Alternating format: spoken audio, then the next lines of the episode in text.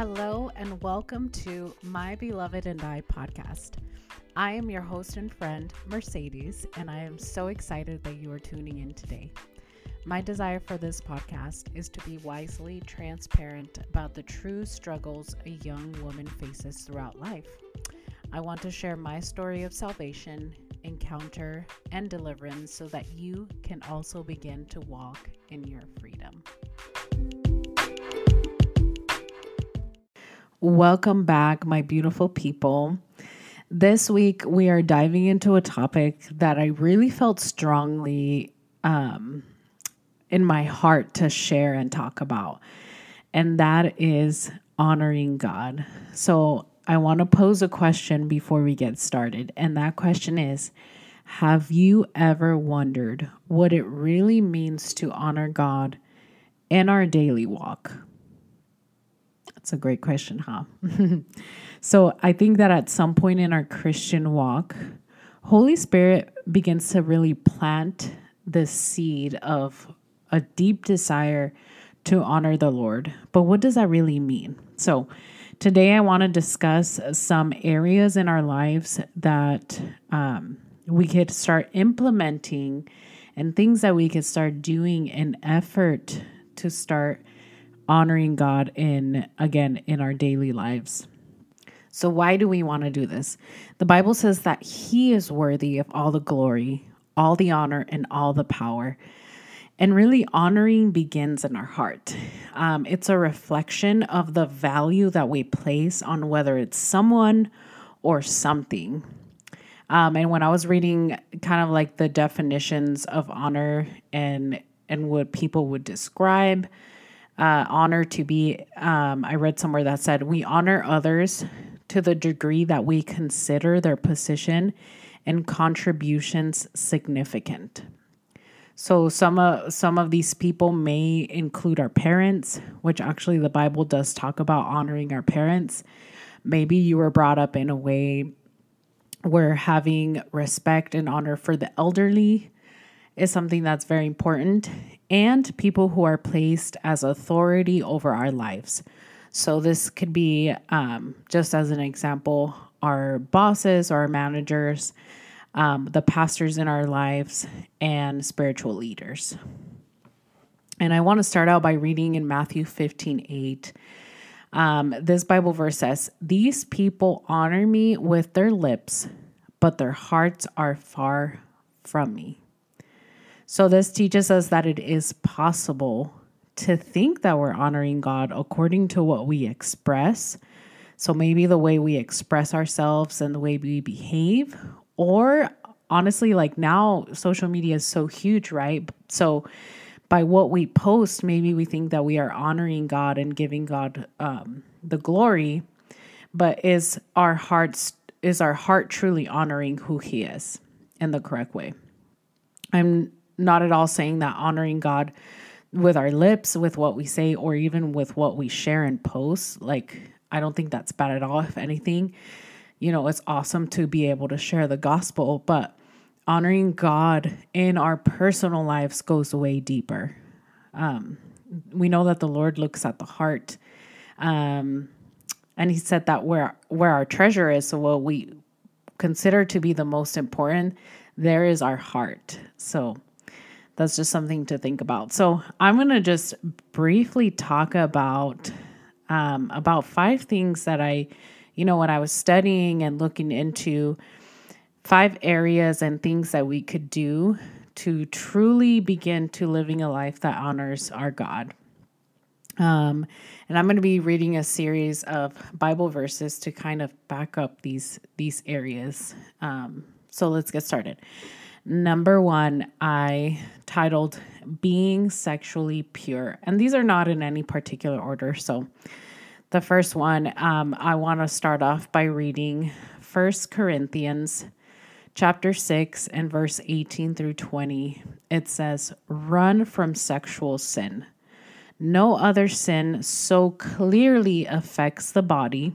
And in parentheses, I add, and everything else, as this one does. For sexual immorality is a sin against your own body. Don't you realize that your body is a temple of the Holy Spirit? for God bought you with a high price. So you must honor God with your body. Amen. So there is more to sex than mere like skin to skin. Sex is much of a spiritual mystery as a physical act. Um, any other form of sexual act, what what it begins to do is damage the intended posture of being made in God's image. Um, it becomes a distraction, and the more we partake in it, the more it consumes our time and thoughts. It kind of becomes like a like a weed, if you will, if you will. You know, a weed that starts to grow out of control to the point that we start feeling like we are unable to control those desires. And it becomes more of, and it appears to become more of a need than a desire in our lives. So if you are someone who struggles with sexual sin, whatever it entails, you know, it's it's something that that involves so many things, not just going back to the physical act of having sexual relationships, but um, any kind of sexual desire. Be encouraged that the Lord wants to set you free and will rescue you uh, because He desires and He desires to help you honor Him in that area. Amen. So the second point on here is tithing. So in Proverbs 3 9, it says, Honor the Lord with your wealth, with the first, first fruits of all your crops. Then your barns will be filled to overflowing, and your vats will brim over with new wine. Let's make one thing clear before I start talking about this God does not need anything from us. The Bible says that He is the owner of silver and gold. But he uses this command to test whether or not money is something that we treasure more than him. So 10% um, is not very much. And it's a beautiful thing uh, that to see that God promises to bless us with more if we are faithful in the little. Uh, when we're vulnerable and analyzing our own hearts, again, going back to figuring out whether or not money is something that is highly important to us, Holy Spirit will begin to reveal the treasures, the true treasures of our hearts. And sometimes those things are not pleasing to God. So I personally started tithing when I was 14 years old when I landed my first job. Um, and I have continued to, you know, make that a standard for my Christian walk. And as you know, I went through my schooling, through through my college years, and then landed my first professional job. It became like it wasn't actually an issue, or it wasn't hard for me to continue to do that. And I truly, truly believe that the Lord has been able to honor me, you know, and and being faithful to honoring Him in this area. So that means, like His Word promises that I will not lack anything. So I've definitely seen that be fulfilled in my life just by simply following um, that command. So I want to encourage you guys, if that's something that you've actually never done before, to give it a try. I challenge you to give it a try and see how the Lord will multiply your finances. Okay, so number three here is delighting in the Lord. So Psalms 37 4 says, Take delight in the Lord, and he will give you the desires of your heart. This is such a beautiful one, but also one of I think most challenging ones that has that that I have been able to experience. So, delighting in something means to find pleasure in or be completely satisfied. This is the part that I'm talking about with someone or something, completely satisfied. Note that it doesn't say delight in the things God can do for you, it says delight in Him. So when our hearts finally surrender to the fullness of our Creator, we realize that nothing this world has to offer, the pleasures of this world, will ever satisfy us and fulfill us as much as God can do.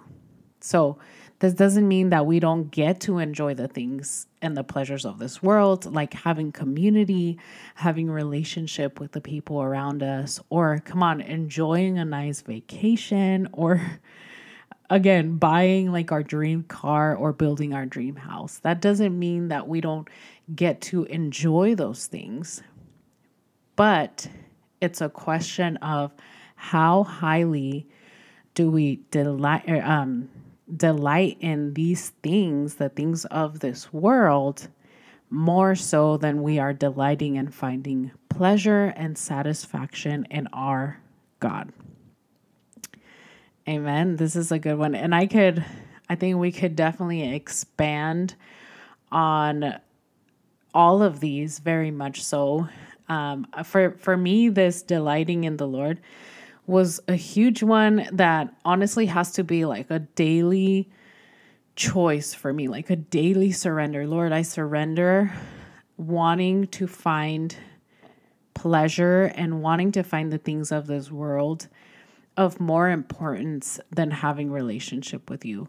And honestly, I think that once we start allowing ourselves to to enjoy being in the presence of the Lord, it doesn't even become a competition. It doesn't even become a question of what is more satisfying and what is better because the presence of God will always be the best place. Better is one day in his house, better is one day in his courts than thousands elsewhere. Amen. Amen. Okay, number four is see another way to honor God is seeking him in everything that we do. So I'm going to read Proverbs chapter 3 verse 5 through 7. It says, "Trust God from the bottom of your heart. Don't try to figure out everything on your own. Listen for God's voice in everything you do. Everywhere you go, he is the one who will keep you on track." Don't be impressed by your own wisdom or your own understanding. Okay, so another aspect of honoring God is acknowledging Him as part of us. So this can be as simple as sharing with Him the desires and plans that we have, or asking Him to guide us when we are about to make any kind of decision. And that could be, again, as simple as not that this is simple, right? It's a big decision, but what job to take, what job to apply to, um, or even asking the Lord what school, if you're thinking about going to college, is going to be the best fit for you. Um, doing this is such a beautiful act of surrender that God, in return, promises to honor the desires of our hearts according to his will. So, yes, we give up some things but honestly, every single time I have decided to surrender something to the Lord, even if it was something that I wanted so, so, so, so much, the Lord has never, ever disappointed me. And even better, the Lord has never, ever given me anything less than that of what I maybe wanted before. So sometimes he asks for something, and I always think about this uh, picture that I saw going around on social media of a little girl holding a teddy bear. Um, and Jesus is asking her to give up this teddy bear, to give him this teddy bear. And the little girl is really hesitant and doesn't want to let go of the teddy bear. But behind Jesus, what the little girl can't see is he's holding this giant better, bigger, more beautiful teddy bear. And so I think about that all the time when when the Lord is seriously asking for me to give something up, to surrender something. And I'm like, okay, Lord, it's hard. It's a very difficult um, decision to make, but I know that at the end of this, you are going to honor the desires of my heart because I was I was able to honor you and in obedience in this area. Amen. It's beautiful. And again, I challenge you to try that. And then the last one that I wrote on here um, is desiring to reflect Jesus's heart and character. In First John uh, chapter 2, verse 6, it says, Whoever says he abides in him ought to walk in the same way in which he walked. For us to fully understand who Jesus was and how he behaved while the years that he was here on earth, obviously we have to read our Bible. Um, but we know that Jesus came to completely redefine and replace the Jewish law, which sparked a lot of disagreements, especially amongst the religious people. Now, I'm not saying that for us to honor God, we have to like completely go against the religious practices of this day. Yes, it's important to understand the truth, but I'm talking about the characteristics and behaviors that Jesus modeled when he walked on earth, which we are to also, again, be a reflection of him. Um, we know that Jesus was always moved with compassion. We know that Jesus loved and accepted the unlovable.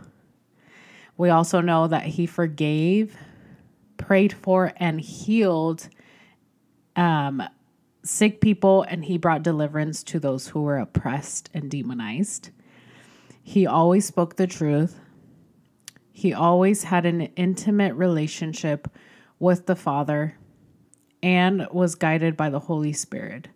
Wherever Holy Spirit will lead, wherever the instruction of the Father was, that is where Jesus moved.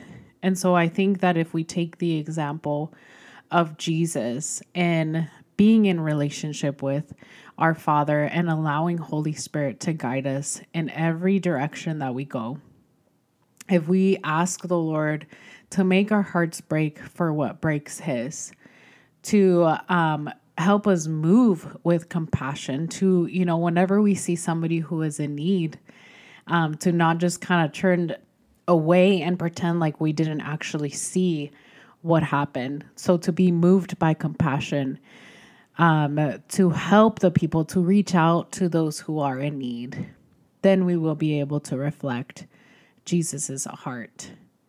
To, okay, one last thing to forgive the unforgivable because that's who we were at one point you know the the condition of our hearts and the condition of our lives when Jesus came and died for us and freely gave us this gift of salvation we might have seemed we might have uh, felt like we were unsavable.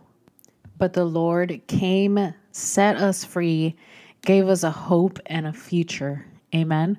So let us walk and be transformed and be renewed to be a reflection of Jesus for the people that don't know him, the people that are crying out for a savior, or even the people who don't realize how much they are in need of being fulfilled and being satisfied by the only one that can satisfy. Amen. So I hope that you guys take these steps and these these areas in our lives that we can start honoring the Lord in. And like I said, I challenge you to give them a try and see how the how the Lord then begins to bless you because he honors the desires of our hearts when we seek him, when we honor him Amen. So, thank you for listening in this week. I hope that you guys enjoyed this topic. Please follow me on Instagram, where I usually upload um, updates on when and what I'm uploading for that week. And also, I always ask for some reviews. So, if you guys can leave some reviews, I would love that. All right. Well, God bless you all and have an awesome night.